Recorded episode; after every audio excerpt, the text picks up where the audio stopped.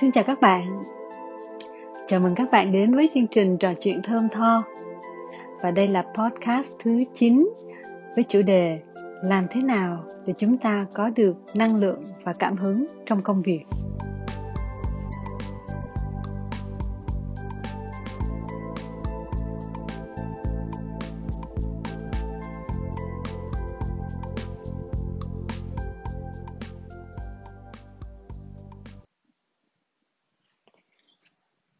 Lần trước khi mà Nono ra một cái sản phẩm là Aromatherapy Oils gồm có những cái tinh dầu làm giảm stress, giúp ngủ ngon và có cảm hứng, tạo ra nhiều cảm hứng sáng tạo, làm cho mình vui vẻ hơn, tinh thần mình phấn chấn hơn.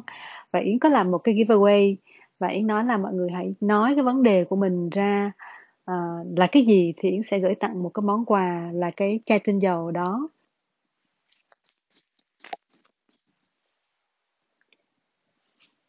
Thì cái vấn đề mà mọi người đưa ra là các bạn bị stress quá nhiều và các bạn mất cảm hứng khi làm việc, tức là làm việc không có hứng thú gì hết, làm việc chỉ là làm cho hết ngày, hết giờ thôi, không hề có một cái cảm hứng trong công việc. Và người ta cho rằng đó là do cái công việc của người ta nó không có gì thú vị, cho nên là mới dẫn đến cái việc là người ta chán.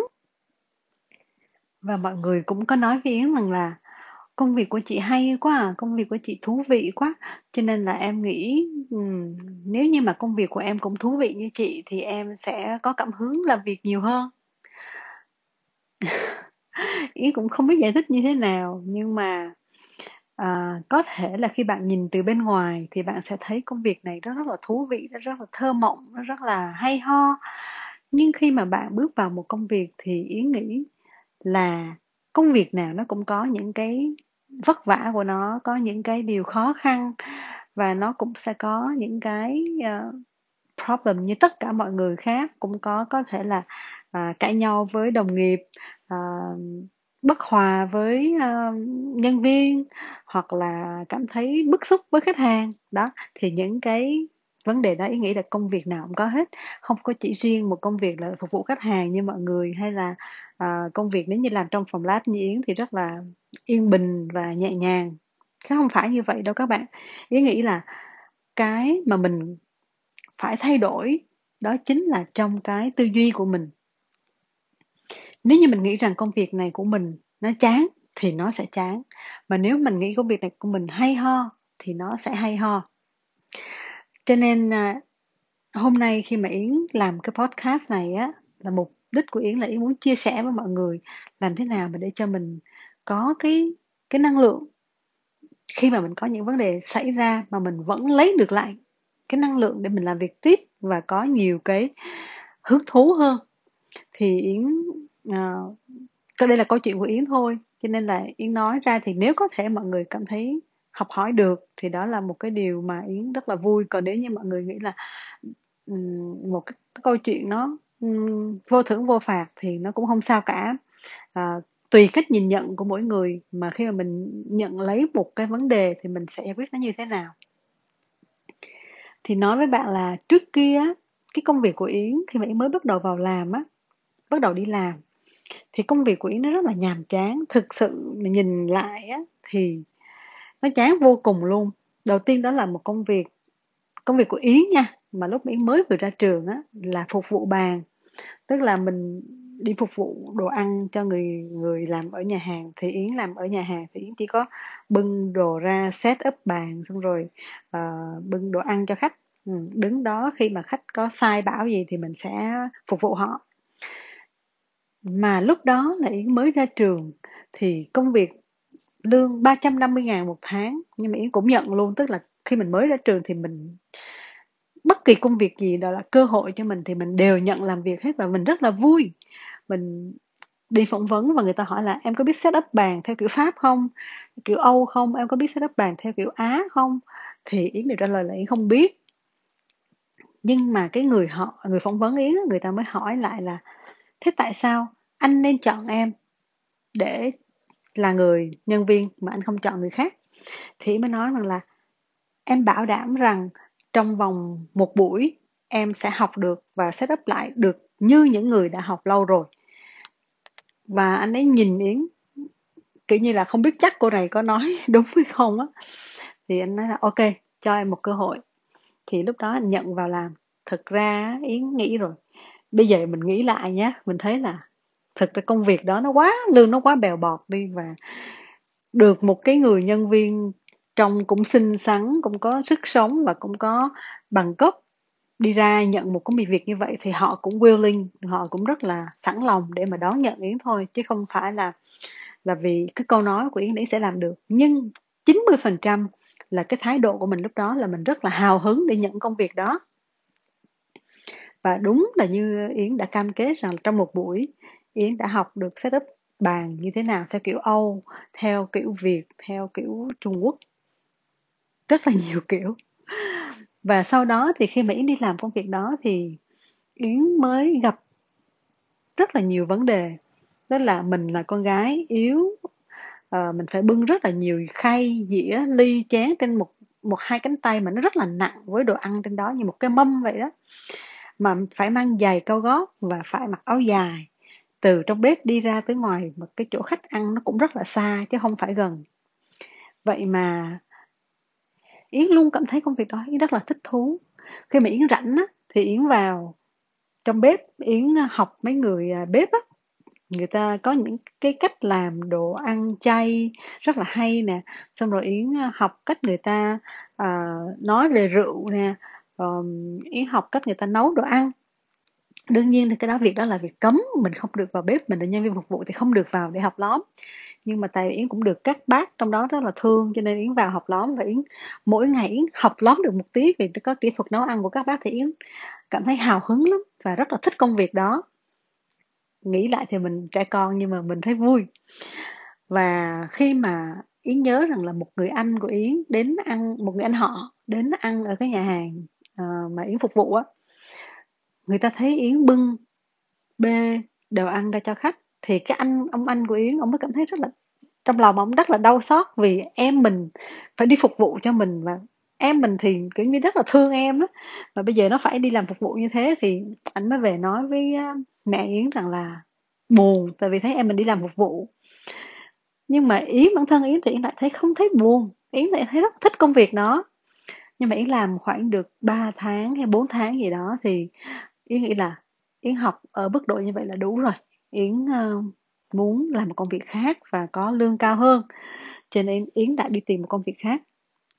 Và công việc tiếp theo là Yến đã đi vào Sài Gòn và Yến xin vào một công việc như là bán hàng ở hội chợ ấy, hội chợ mà giống như ở ngoài công viên Tao Đàn á mấy bạn. Đến gần một cái thời điểm thì sẽ có rất là nhiều cái nhãn hàng người ta tổ chức một ngày hội bán những cái sản phẩm rửa mặt rồi băng vệ sinh rồi dầu tắm bột giặt, nói chung là như vậy. Thì lúc đó mình xin đi làm công việc đó, nó là một cái cơ hội cho mình là một sinh viên mới ra trường thì mình thấy việc là mình nhận thôi. Và đứng ngoài trời đó, vừa mưa nè, nắng nè, nắng gang mưa hết 3 ngày một tuần chứ, mà Yến cũng rất là hào hứng, tức là có việc gì mà mới đối với Yến là Yến hào hứng lắm. Yến không hề than van, trong khi các bạn khác thì kêu nhức đầu, các bạn khác thì kêu mắc cỡ khi mà phải đi ra tiếp xúc với khách hàng để mà bán một cây băng vệ sinh thì các cô bé trẻ rất là mắc cỡ. Và Yến thì xông xáo, Yến đi ra chào khách, mời khách mua và sau đó đi về nhà. Sau một ngày thì mệt ơi là mệt, và sau 3 ngày thì Yến bị bệnh luôn. Yến bị sốt và bị bệnh luôn. Nhưng mà Yến vẫn không có bị cảm thấy là đó là một công việc thấp kém hay là một công việc chán mà mình phải làm để kiếm tiền. Yến luôn cảm thấy là háo hức để học được một cái mới. Và khi mà Yến bị sốt xong á, thì cái tiền mà Yến trả cho bác sĩ nó nhiều hơn cái số tiền mà Yến nhận được từ cái job đó, từ cái job mà đi bán hàng đó. Thì Yến thấy rất là buồn cười, nhưng mà nhờ có những cái đó, những cái kinh nghiệm như vậy mà sau này cái cuộc sống của mình biết cảm thông, mình biết hiểu hơn với những cái công việc mà những người họ đi làm tại thời điểm như lúc của mình lúc đó. Thì sau này Yến làm một công việc khác cũng rất là chán luôn, tức là bán quảng cáo. bán quảng cáo thì các bạn biết rồi, nó đâu có dễ đâu. Khi mà mình thuyết phục họ mua một cái mẫu quảng cáo trên cái tờ báo của mình thì cũng phải thuyết phục rất là hết hơi, 100 người thì mình mới thuyết phục được một người thôi các bạn. Cho nên là nếu mà nói công việc của mình nó có hứng thú không, hay là có thú vị hay không, có cái gì hay để mà mình yêu công việc mình hay không, thì để phàn nàn nghĩa là sẽ nhiều hơn. Tại vì công việc lúc đó rất là khó khăn, nhưng mà Yến cảm thấy là mình luôn học được một cái gì đó ở một công việc, và luôn học được ở những người đồng nghiệp của mình, hoặc là những người đi trước, những người mà hướng dẫn mình làm cái công việc đó, tiếp nhận mà vào mình vào làm công việc đó. Cho nên là đối với bất kỳ người nào, cho dù người ta có thái độ như thế nào với Yến, Yến vẫn rất là khiêm tốn và học hỏi họ. Thì cái việc mình học á, mình được nhiều hơn là cái việc mình từ chối, là mình từ chối cái việc học đó. Ví dụ như người ta muốn dạy cho mình mà mình tỏ vẻ thái độ mình kiểu là mình học cao, mình học đại học ra rồi, mình tại sao mình phải nghe lời của một cái người mà chưa chắc là trình độ bằng mình, đúng không? Thì cái đó là vấn đề mà Yến nghĩ là nhiều bạn trẻ cũng như Yến lúc đó sẽ mắc phải. Nhưng mà có thể là do cái hoàn cảnh lúc đó Yến rất là cần công việc, Yến rất là cần tiền để mà tự trang trải cuộc sống, tự sống một cuộc sống độc lập, tự lập. Thì Yến bất kỳ cái việc gì mà Yến tìm được Yến đều nhận hết, và Yến cảm thấy nó hứng thú. Thì sau này đi làm tiếp một công việc nữa mà Yến nghĩ là nó còn nhàm chán hơn nữa, đó là làm kế toán, thủ quỹ, và suốt ngày ngồi viết hóa đơn. Nó không có một cái gì thú vị hết, tức là người ta viết hóa đơn cho 10 cái mặt hàng này hay là 10 cái đơn hàng này, thì chỉ ngồi viết hóa đơn vậy thôi, ngày nào cũng như ngày nào. Thì đối với các bạn nghĩ công việc đó có chán hay không? Chán đúng không? Thế tại sao Yến luôn luôn hứng thú? Đó là vì Yến nghĩ là mình sẽ học và mình tin rằng những cái học này nó sẽ bổ ích cho mình. Và trong tương lai mình sẽ làm được một công việc hay hơn, thú vị hơn. Và những cái mà mình đang tích cóp, cái kiến thức cho mình hôm nay sẽ là cái giúp cho mình vào ngày mai. Cho nên là lúc mà Yến rảnh á, thì Yến đem sách tiếng Nhật ra Yến học tiếp. Hoặc là nếu như mà Yến về nhà thì cái việc học tiếng Nhật nó cũng khó nữa, nó cũng hơi chán. Nhưng mà vì Yến thích cái việc đó, cho nên là Yến cảm thấy là nếu mình học tiếng Nhật, mình ngồi, mình đọc, mình viết, nó chán quá, thôi mình nghe nhạc đi. Thế lẽ nghe nhạc bằng tiếng Nhật để làm gì? Cho nó hứng thú hơn, và mình nghe cái tiếng nhạc nó hay thì nó dễ vào đầu hơn. Sau đó thì coi phim hoạt hình bằng tiếng Nhật. Đó, thì những cái đó là cái giúp Yến luôn luôn cảm thấy là mới lạ, hứng thú và duy trì được một cái niềm vui khi mà mình học hoặc là mình làm một công việc mà mọi người nghĩ rằng là nó chán. Thì sau này á, sau khi mà mình đã có một công việc tốt hơn, nhiều hơn, và sau này nữa, sau khi mà mình đã ra riêng thành lập một công ty, thì mình nhìn lại tất cả những cái kiến thức ngày trước, lúc mà mình đi làm những công việc nhỏ nhặt như vậy á, nó giúp mình được nhiều không? Thực sự nó giúp mình được rất là nhiều. Cái công việc kế toán trông có vẻ nhàm chán như vậy, nhưng mà trong thời gian đó Yến đã học được từ cái người kế toán tổng hợp. Người ta dạy cho Yến cách đọc những cái báo cáo, làm sao để nhìn thấy được những cái lỗ hổng trong một cái bản báo cáo tài chính, hoặc là cái việc mà mình sắp xếp hóa đơn chứng từ như thế nào để cho mình dễ quản lý. Rồi cái một công việc đơn giản thôi, ở nhà hàng đi, cái thời mà mình thấy nó vớ vẩn ấy, cái công việc mà 350.000 một tháng đó, nó dạy cho mình được cái gì? Nó giúp cho mình bây giờ khi mà mình đi ra ngoài ở một cái tiệm ăn lớn hoặc là một cái nhà hàng ở Pháp, thì mình hoàn toàn biết cách dùng dao, dùng đĩa, rồi mình biết cách chọn ly nè, rồi mình biết cách chọn rượu nè. Thậm chí cái việc là mình biết làm chả giò rế như thế nào, món chay là nó ngon như thế nào, thì những cái đó đều giúp ích cho mình hết. Và chính khi mình nhìn lại những công việc đó, mình mang ơn cái công việc đó, nó đã giúp cho mình có kiến thức, giúp cho mình có kinh nghiệm. Và những cái kinh nghiệm sống như vậy á, làm cho con người của mình nó giàu có hơn, chứ không phải là tiền bạc. Và Yến luôn luôn cảm ơn những công việc đó đã cho Yến cái ngày hôm nay, với một người đã có nhiều cái kiến thức lắt nhắt. Đương nhiên là nó không phải là một cái gì vĩ đại, nhưng mà Những cái nhỏ nhặt như vậy là tạo nên một con người như mình. Và bây giờ thì mình đã hiểu được những công việc nó sẽ có những cái problem như thế nào. Và không chỉ những công việc mà 4 công việc đầu tiên đó, thì sau này còn rất là nhiều công việc khác nữa, nó cũng rất là chán.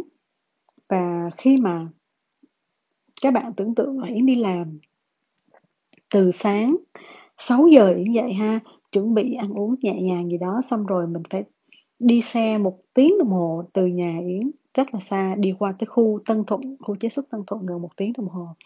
Sau khi 1 tiếng đồng hồ mình quay về nhà từ 5 giờ cho đến 6 giờ, mình lại tắm rửa, ăn uống và mình đạp xe đạp để đi đến chỗ làm ban đêm của mình là 7 giờ cho đến 12 giờ. Và trong 1 năm trời như vậy đi bằng xe đạp để đi làm. Nhưng Yến không có hề một cái là chán đời gì cả. Yến luôn yêu đời và Yến luôn cảm thấy rằng là tương lai của mình đang ở phía trước. Và mình hãy yêu công việc này, mình hãy thích công việc này đi. Công việc này nó có nhiều cái mình chưa có học hết lắm. Cái môi trường làm việc nó như thế này thôi, nhưng mà mình sẽ học được từ người này, học được từ người kia. Và vì vậy á, mà Yến đã trải qua những cái năm tháng rất là khó khăn của mình, mà lúc nào cũng vui vẻ, lúc nào cũng lạc quan, lúc nào cũng như là một người rất là happy. Thì có nhiều người nói Yến rằng là tại sao lúc nào trong mày cũng có vẻ rất là happy như vậy, lúc nào cũng có vẻ rất là vui như vậy. Yến nghĩ là do mình á, do mình hết, chứ không phải là do môi trường bên ngoài, không phải là do đồng nghiệp chơi xấu mình, hay là do sếp không có cất nhắc, không có quan tâm đến mình, hoặc là sếp không có thương mình đó, là thì mình lại nghĩ công việc đó là chán, đúng không? Không, cho dù như thế nào nữa Yến vẫn nghĩ là mình là cái người quyết định mọi thứ trong cái hoàn cảnh đó, chứ không phải là người ngoài. Sau này thì khi đi làm một công việc nhân sự, khi gặp một cái vấn đề là các bạn đều viết vào cái đơn xin việc á, là mong muốn tìm được một cái môi trường làm việc tốt, muốn thay đổi và muốn tìm một cái môi trường làm việc tốt. Thì lúc đấy làm việc nhân sự mới hỏi lại các bạn rằng là thế nào là một cái môi trường làm việc tốt đối với bạn? Thì các bạn đều nói rằng là tôi mong muốn có một cái môi trường làm việc mà chuyên nghiệp. Thì nó thế nào là chuyên nghiệp? Thì các bạn không trả lời được.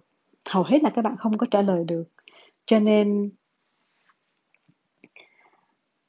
Yến mới đưa ra cho các bạn rằng là một cái ý kiến rằng là môi trường làm việc có chuyên nghiệp hay không là do chính bản thân của bạn, không phải là ở đâu người ta tạo ra cho bạn hết. Nếu như nhé, mà bạn bước vào một môi trường làm việc khoảng 10 người đi, tất cả những người đó đi làm đúng giờ, có một mình bạn đi làm trễ, lúc nào bạn cũng đi trễ hết, làm sao bạn đòi hỏi được người ta chuyên nghiệp? Đầu tiên là bạn phải chuyên nghiệp trước. Bạn đi làm đúng giờ nè, bạn bảo quản đồ đạc của bạn tốt nè, bạn gọn gàng sạch sẽ nè, đúng không? Thì đầu tiên là những cái người đó người ta sẽ tôn trọng bạn, người ta nhìn thấy bạn và người ta sẽ như vậy.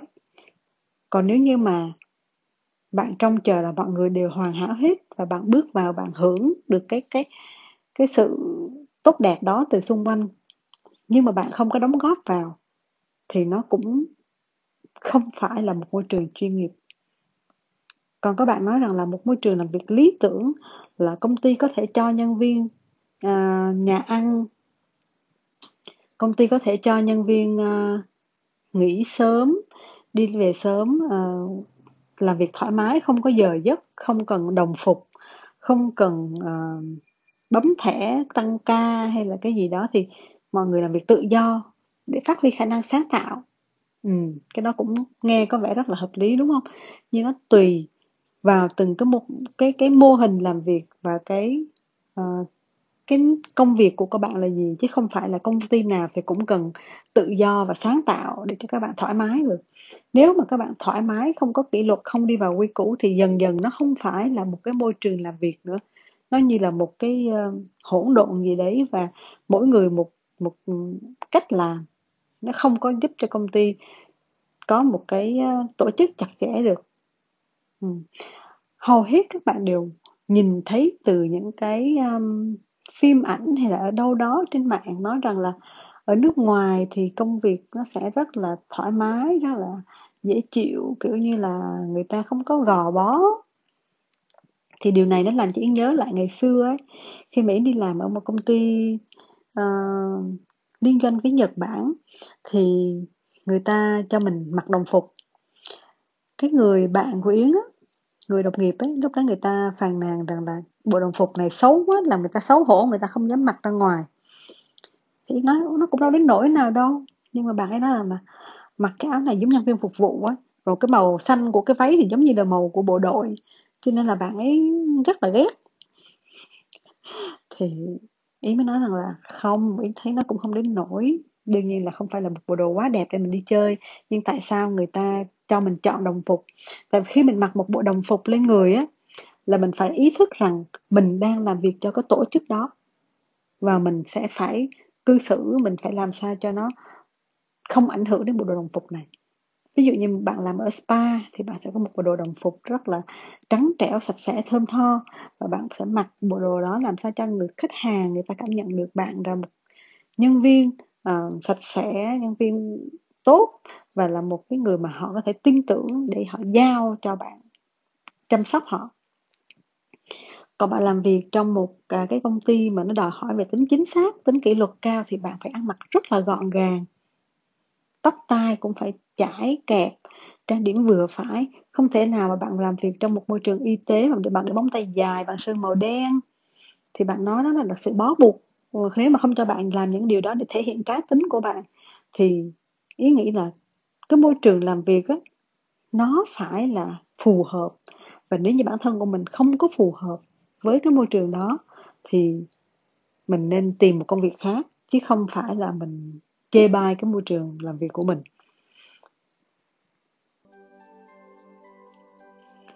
Cho nên nếu mà để mà nói là có một cái môi trường làm việc lý tưởng thì mới tạo ra cho mình cái cảm hứng, thì điều đó không có trên đời đâu các bạn. Nó là một cái giống như là một cái giấc mơ thôi. Mọi người hay đường đùa là thôi thức dậy đi, không có mơ như mơ đâu. Đúng rồi, tại vì là làm gì có một môi trường lý tưởng, không có đâu các bạn. Ý đã làm việc 20 năm, làm việc với công ty Việt Nam có, công ty Nhật có, công ty lớn có, công ty nhỏ, vậy Yến đang làm việc ở Úc. Khi mà trước khi sang Úc ấy, Yến làm việc ở công ty của Yến, công ty của riêng, thì Yến nghĩ là mình chưa giỏi, cho nên là mình sẽ phải học thêm nhiều thứ, và Yến sẽ học từ những người nhân viên của mình, học từ những người bạn của mình cách mọi người giải quyết những cái vấn đề khi mà nó xảy ra thì như thế nào. Và khi Yến đi sang Úc đó, thì Yến cũng học được cái cách người bạn của Yến, cái người partner của Yến hiện nay, khi mà có một vấn đề người ta sẽ giải quyết nó như cách như thế nào, thì Yến đều học được. Và Yến cảm nhận là mình còn rất là non kém, mình phải học nhiều hơn nữa. Và tuy là có những cái nó bất đồng về quan điểm, nhưng mà khi mà mình giải quyết được cái vấn đề đó thì mình cảm thấy ôi, mình đã trưởng thành thêm một tí nữa rồi, thay vì là mình cãi nhau và mình cảm thấy bức xúc. Thì bây giờ đâu có thể là như một nhân viên thì rất là đơn giản, phải không? Tức là nếu như bạn bức xúc về cái người đồng nghiệp của bạn, bạn có thể xin nghỉ và bạn thoải mái đi tìm một công ty khác, và mong chờ rằng ở một công ty mới nó sẽ vui vẻ hơn, bạn sẽ không còn phải đau đầu nữa. Nhưng mà đối với Yến, khi đã đầu tư một số tiền quá lớn vào một công ty, và Yến không thể nào mà tự nhiên bây giờ tôi nghĩ là tôi bỏ hết và tôi đi tìm một công ty khác, hay tôi tìm một công việc khác. Đâu có phải như vậy, dễ dàng được như vậy đâu các bạn. Khi mình có vấn đề xảy ra, mình phải suy nghĩ trong đầu mình phải làm sao mình giải quyết cái vấn đề này. Nó là một cái điều nhức nhối và mình rất là bực bội vì nó, mình rất là khổ sở vì nó, và mình làm sao mình để mình giải quyết được, thì mình phải tìm ra cách. Thì trong cái đoạn thời gian mà mình tìm ra cái cách để giải quyết vấn đề á, đó chính là cái thời gian rất là quý. Thời gian đó là mình tự thử thách bản thân nè, mình rèn luyện, là mình học cách để mà giải quyết vấn đề. thì cái đó nó còn đem lại cho bạn nhiều hơn rất là nhiều so với bạn đi học ở một cái trường nào đó và được dạy một cái gì, một cái kiến thức, hoặc là bạn kiếm được một số tiền. Cái thời gian và cái kiến thức mình được học, mình được trau dồi, mình được con người, mình được train, tự train cho bản thân của mình đó, thì nó rất là quý. Chứ không chỉ đơn giản như là nếu như các bạn nghĩ là ôi chị là chủ thì rất là đơn giản, chị không thích ai chị việc đuổi người đó đi là xong. Không phải như vậy. Khi mà Yến có một vấn đề với nhân viên thì Yến sẽ tìm cách nói chuyện với họ, giải thích cho họ và xem cái vấn đề của họ nằm ở đâu, và giữa mình và họ có một cái điểm chung, một cái mục đích chung là gì, và mình phải làm sao để mà mình đạt được cái mục đích chung đó. Còn nếu như mà mình nghĩ là không thích người này, thôi đuổi, thì nó quá đơn giản đúng không? Nhưng mà không phải, mình sẽ phải suy nghĩ đến cái cảm xúc của họ khi mà họ bị đuổi nè, rồi cái gì mình tạo ra cho họ một cái bất tiện nào đó, thì thực sự nó cũng không phải là một điều tốt.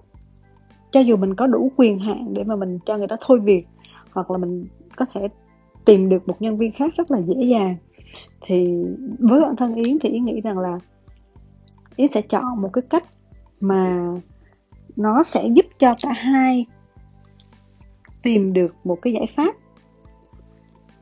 Còn khi mà mình đã cố hết sức rồi mà mình không giải quyết được vấn đề thì mình hãy nói với bản thân mình rằng là mình đã cố rồi nhưng mà nó không được, thì có hai vấn đề xảy ra. Một á, là mình chưa đủ khả năng để giải quyết vấn đề cho nó tốt, và hai á, là coi như thôi mình tự hài lòng với bản thân mình là tới đây là hết duyên thì mình sẽ tìm một người mới lành vậy đó.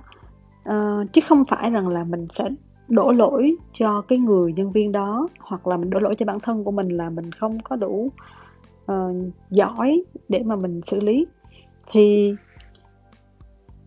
một cái việc đó, nó xảy ra nó không có đơn giản chỉ là một giây, một phút, rồi nó một ngày, một tháng hay là một năm là nó dừng lại, mà nó cái gọi là cái effect của nó ấy, tức là cái hậu quả của nó có thể nó rất là dài mà mình bây giờ mình chưa có nhận thấy được. Có thể sau này mình nhận thấy, có thể lúc này mình cho người ta nghỉ việc, mình không biết là sau lúc cái nghỉ việc của họ có thể họ có những cái khó khăn gì và họ đã buồn chán như thế nào, mà mình cũng tạo ra một cái nghiệp đúng không? Một cái nghiệp xấu. Thì đó là Yến không biết diễn tả như thế này thì Yến nói cái ngôn ngữ đó là như vậy. Cho nên là cái mà cách Yến cố gắng để mà giải quyết đó, cho nó êm xuôi, nhẹ nhàng, thì đó là cách mà Yến cho rằng là tốt nhất. Còn khi mà mình đi làm mà mình trông mong rằng mọi thứ nó hoàn hảo để cho mình một cái tinh thần làm việc lúc nào cũng vui vẻ, hoặc là mình mong rằng là người sếp của mình phải cho mình một cái cảm hứng làm việc, thì điều đó không công bằng, không có đúng. Bạn cũng phải là người đi tạo cảm hứng cho người khác. Bạn không thể là chờ đồng nghiệp của mình tạo cảm hứng cho mình. Bản thân của mình phải đi tạo cảm hứng cho những người làm việc chung với mình chứ. Thì mới đó là một cái môi trường làm việc nó mới, mọi người đều vì nhau và đều được cái đón nhận cái năng lượng từ nhau. Không thể là năng lượng một người tỏa ra gọi là người này năng lượng xấu và để ảnh hưởng hết tất cả những người khác. Như vậy đâu có đúng. Mỗi người sẽ tạo ra một cái năng lượng, và khi mà tất cả đều tạo ra một cái năng lượng tốt thì cái môi trường đó nó sẽ là tốt. Còn mỗi người một tí nó tạo ra năng lượng xấu thì nó cùng làm cho cái công việc của nhiều người cùng đi xuống. Nãy giờ thì Yến nói về cái năng lượng mình có thể tạo ra cho mình và cho người khác, đúng không? Thì thỉnh thoảng mình cũng đón nhận cái năng lượng từ thiên nhiên xung quanh. Đó là nếu như một buổi sáng bạn ngủ dậy và bạn muốn có một cái sự vui vẻ, năng lượng tích cực trong bản thân của mình, thì mình hãy ra nắng, bước ra ngoài và đón nhận, hãy nhìn thấy cái vẻ đẹp của ánh nắng, của ánh sáng. Và nếu như trời mưa thì mình cũng hãy cảm ơn rằng hôm nay trời mưa cho mình một không khí mát mẻ, dễ chịu. Nếu như mình gặp một con mèo Mình đừng nghĩ nó là xui, mình thấy nó đáng yêu, nó dễ thương, nó là một sinh vật đáng yêu. Mình gặp một con chó ngoài đường thì mình cũng thấy ôi, nó là một cái sinh vật rất là dễ thương, trung thành, và mình nhìn thấy cái gì mình cũng cảm thấy đó là một cái điều tốt hết, thì nó sẽ đem lại cho mình một cái năng lượng tích cực. Mình gặp một người cau có, khó chịu với mình thì mình hãy thông cảm cho họ rằng là chắc là họ đang có vấn đề gì đó rất là khổ sở, rất là tội nghiệp. Thôi kệ người ta đi, mình có thể cười, mình chào họ, đưa họ một cái câu nói, trao tặng cho họ một câu nói vui vẻ, một lời chào, thì đó cũng là bản thân của mình đem lại năng lượng tích cực cho chính mình, chứ không đợi người khác đem tới. Thì ý nghĩ là nếu như mà mình mỗi ngày đều thực hành một chút tạo cái năng lượng tích cực cho bản thân và cho những người xung quanh, thì dần dần mình sẽ thấy rằng mọi thứ xung quanh mình đều rất là đẹp và rất là có cảm hứng cho mình. Thay vì mình nhìn thấy một cái sự việc nó rất là mệt mỏi, rất là tiêu cực, mà mình cứ thôi mình bỏ qua, mình không có quan tâm đến, không phải là việc của mình. Mình đừng nghĩ như vậy.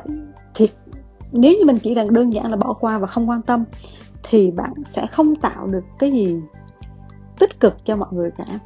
Và mình hãy, ví dụ như người ta có chuyện buồn, mình có thể chỉ cần san sẻ một chút, lắng nghe, hoặc là nếu như người ta đang có một cái gì đó bực bội thì mình cũng làm sao cho một cái sự vui vẻ đem tới, một câu nói đùa, hoặc là một lời giúp đỡ, một lời khen, một lời nói, mình làm sao đó để cho người ta cảm thấy rằng là đỡ hơn. Còn mình, ví dụ như mình đi làm mà mình thấy có hai người đang hiềm khích với nhau mà mình còn thêm châm chọc người ta, hoặc là mình thêm dầu vào lửa, thì cái đó là cái mà năng lượng tiêu cực mình đem đến cho cái môi trường của mình. Và những điều đấy về lâu về dài nó ảnh hưởng đến chính con người của mình mà mình không hề hay biết. Mình trở nên xấu tính hơn, và mình nói chung là mình sẽ nhận được những cái mà nó không có tốt cho mình. Chính vì vậy mà nếu mà mình muốn có một cuộc sống những điều tốt đẹp, những điều vui vẻ, những điều hạnh phúc, thì mình hãy cố gắng đem đến những cái điều mà mình muốn đó cho tất cả mọi người, thì dần dần bản thân của mình sẽ trở nên hạnh phúc. Đó là câu chuyện của Yến, và Yến cảm thấy rằng là trong những năm qua, có những lúc mình rất là buồn, có những lúc mình rất là cảm thấy khổ sở, những lúc mình thất vọng, những lúc mình giận dữ. Những cảm xúc đấy tất cả những con người chúng ta đều có, nhưng mà mình sẽ lựa chọn những cái gì mà nó tốt đẹp nhất mình muốn có, mình giữ lại. Những cái năng lượng mà mình không muốn có thì mình hãy xóa nó đi. Nãy giờ thì Yến nói về cái năng lượng mà mình tạo ra cho bản thân và cho người xung quanh. Còn nếu như bạn muốn nhận được cái năng lượng từ đất trời, từ thiên nhiên ban cho con người, thì bạn hãy chậm lại khi mà đi trên đường. Bạn hãy cố gắng nhìn, ngắm một bông hoa một cách thật chậm rãi, và bạn hãy trân trọng vẻ đẹp của nó. Rồi dần dần bạn sẽ thấy rằng là tất cả những thứ xung quanh bạn đều có một cái vẻ đẹp, không chỉ là những cái thứ xa hoa lộng lẫy, và những thứ bình thường nhất, những thứ đơn giản nhất bên cạnh bạn, nó đều có vẻ đẹp. Và khi bạn cảm nhận được vẻ đẹp đó thì lúc đó bạn sẽ là người luôn hạnh phúc. Đối với Yến, một ngày đẹp trời có thể là một ngày trời đầy nắng. Yến có thể đi chạy bộ, Yến ngắm hoa nở, Yến ngắm lá cây, Yến nhìn những cái bông hoa mới mọc lên từ cỏ, màu trắng của nó trên cái nền cỏ xanh thật là đẹp. Hoặc là Yến đi ngang qua một cái nhà có nhiều con chó, con mèo, Yến thấy ô, tụi nó dễ thương, và tự nhiên cảm thấy, mình cũng thấy đó là một cái sự đáng yêu, và mình cảm nhận được cái vẻ đẹp, cái sự đáng yêu của nó. Nó cũng đem lại cho mình một cái sự vui vẻ. Hoặc là những ngày trời mưa, thì thay vì mình than vãn trời mưa ướt át dơ giấy, thì mình cũng hãy cảm ơn rằng là hôm nay trời mưa, trời rất là mát, và đất trời cây cối của mình xung quanh sẽ được tưới tắm nó. Một cái nữa Lén hay nói đùa là hôm nay trời mưa rồi đỡ tốn tiền nước tưới cây đó. Thì tất cả những cái mà Yến nhận thấy là Yến đều muốn cảm ơn, thì nó tự nhiên đem lại cho Yến một cái cảm giác tích cực. Và Yến chưa bao giờ cảm thấy là ghét một cái gì xung quanh của mình hết. Như hôm qua ở Melbourne trời bị bão thì cây đổ, cúp điện, thì lúc đó cũng hơi sợ sợ một chút. Nhưng mà Yến nói là mình thắp nến lên đi. Thì lúc đó thắp nến lên, trong nhà chỉ còn có 2 cây nến thôi. Mặc dù là mình bán rất là nhiều nến, nhưng trong nhà mình chỉ có 2 cây nến recycle, tức là cái nến mà tụi mình đã dùng hết rồi, và mình dùng lại cái ly đó để làm một cái nến cũ, cái nến từ những cái nến cũ nha. Và khi mà Yến đốt lên, nó vẫn cảm nhận mùi thơm nè, cái không khí nó lung linh nè, và trong cái không gian đó ấm áp. Mặc dù cúp điện thì máy sưởi nó tắt rồi, nhưng mà mình mình ôm người bên cạnh của mình, và mình cảm nhận may quá. Trong cái thời điểm này, thời điểm rất là đáng lo sợ này, thì mình lại có người thân bên cạnh mình, và mình appreciate, mình cảm ơn cái điều đó. Và lúc đó mình cảm thấy hạnh phúc. Đơn giản là như vậy thôi. Ý nghĩ là nếu như mình nghĩ rằng nó là một cái điều kinh khủng, một cái điều bất hạnh, một cái điều gì đó nó đang giống như là disaster, thảm họa đang xảy ra, thì mình sẽ rất là lo lắng, nhưng mình cũng không thay đổi được cái gì hết. Còn nếu mình hay nó đang xảy ra một cái vấn đề gì đó, thôi mình cứ chấp nhận, đón nhận nó, và trong một tâm thế bình thản mình cảm ơn cuộc đời, cảm ơn cuộc sống, thiên nhiên đã cho mình an toàn trong giây phút này, thì tự dưng là con người mình lúc nào cũng được vui vẻ. Bạn cứ thử nha. Ý không chắc rằng là tất cả mọi người đều có thể trở nên vui vẻ trong một vài ngày, một vài tháng, nhưng mà mình thực tập nó một thời gian lâu, có thể 1 tháng, 1 năm hoặc 2 năm, thì bản thân con người mình đó, cái năng lượng tích cực nó luôn ở trong con người mình. Và khi mà mình đã là một người có năng lượng tích cực, mình sống happy, mình sống vui vẻ hạnh phúc, thì tự nhiên cuộc sống của mình nó trở nên tốt đẹp hơn rất là nhiều. Nó tự nó đến, hạnh phúc nó tự đến. Và lúc nào mình cảm thấy nó, mình hãy trân trọng cái giây phút đó, thì mình sẽ luôn luôn có cảm hứng làm bất cứ một việc gì, sống bất cứ ở một nơi đâu, mình đều cảm thấy vui vẻ hết. Chúc các bạn tìm được một cái sự vui vẻ cho bản thân của mình trong bất kỳ hoàn cảnh nào.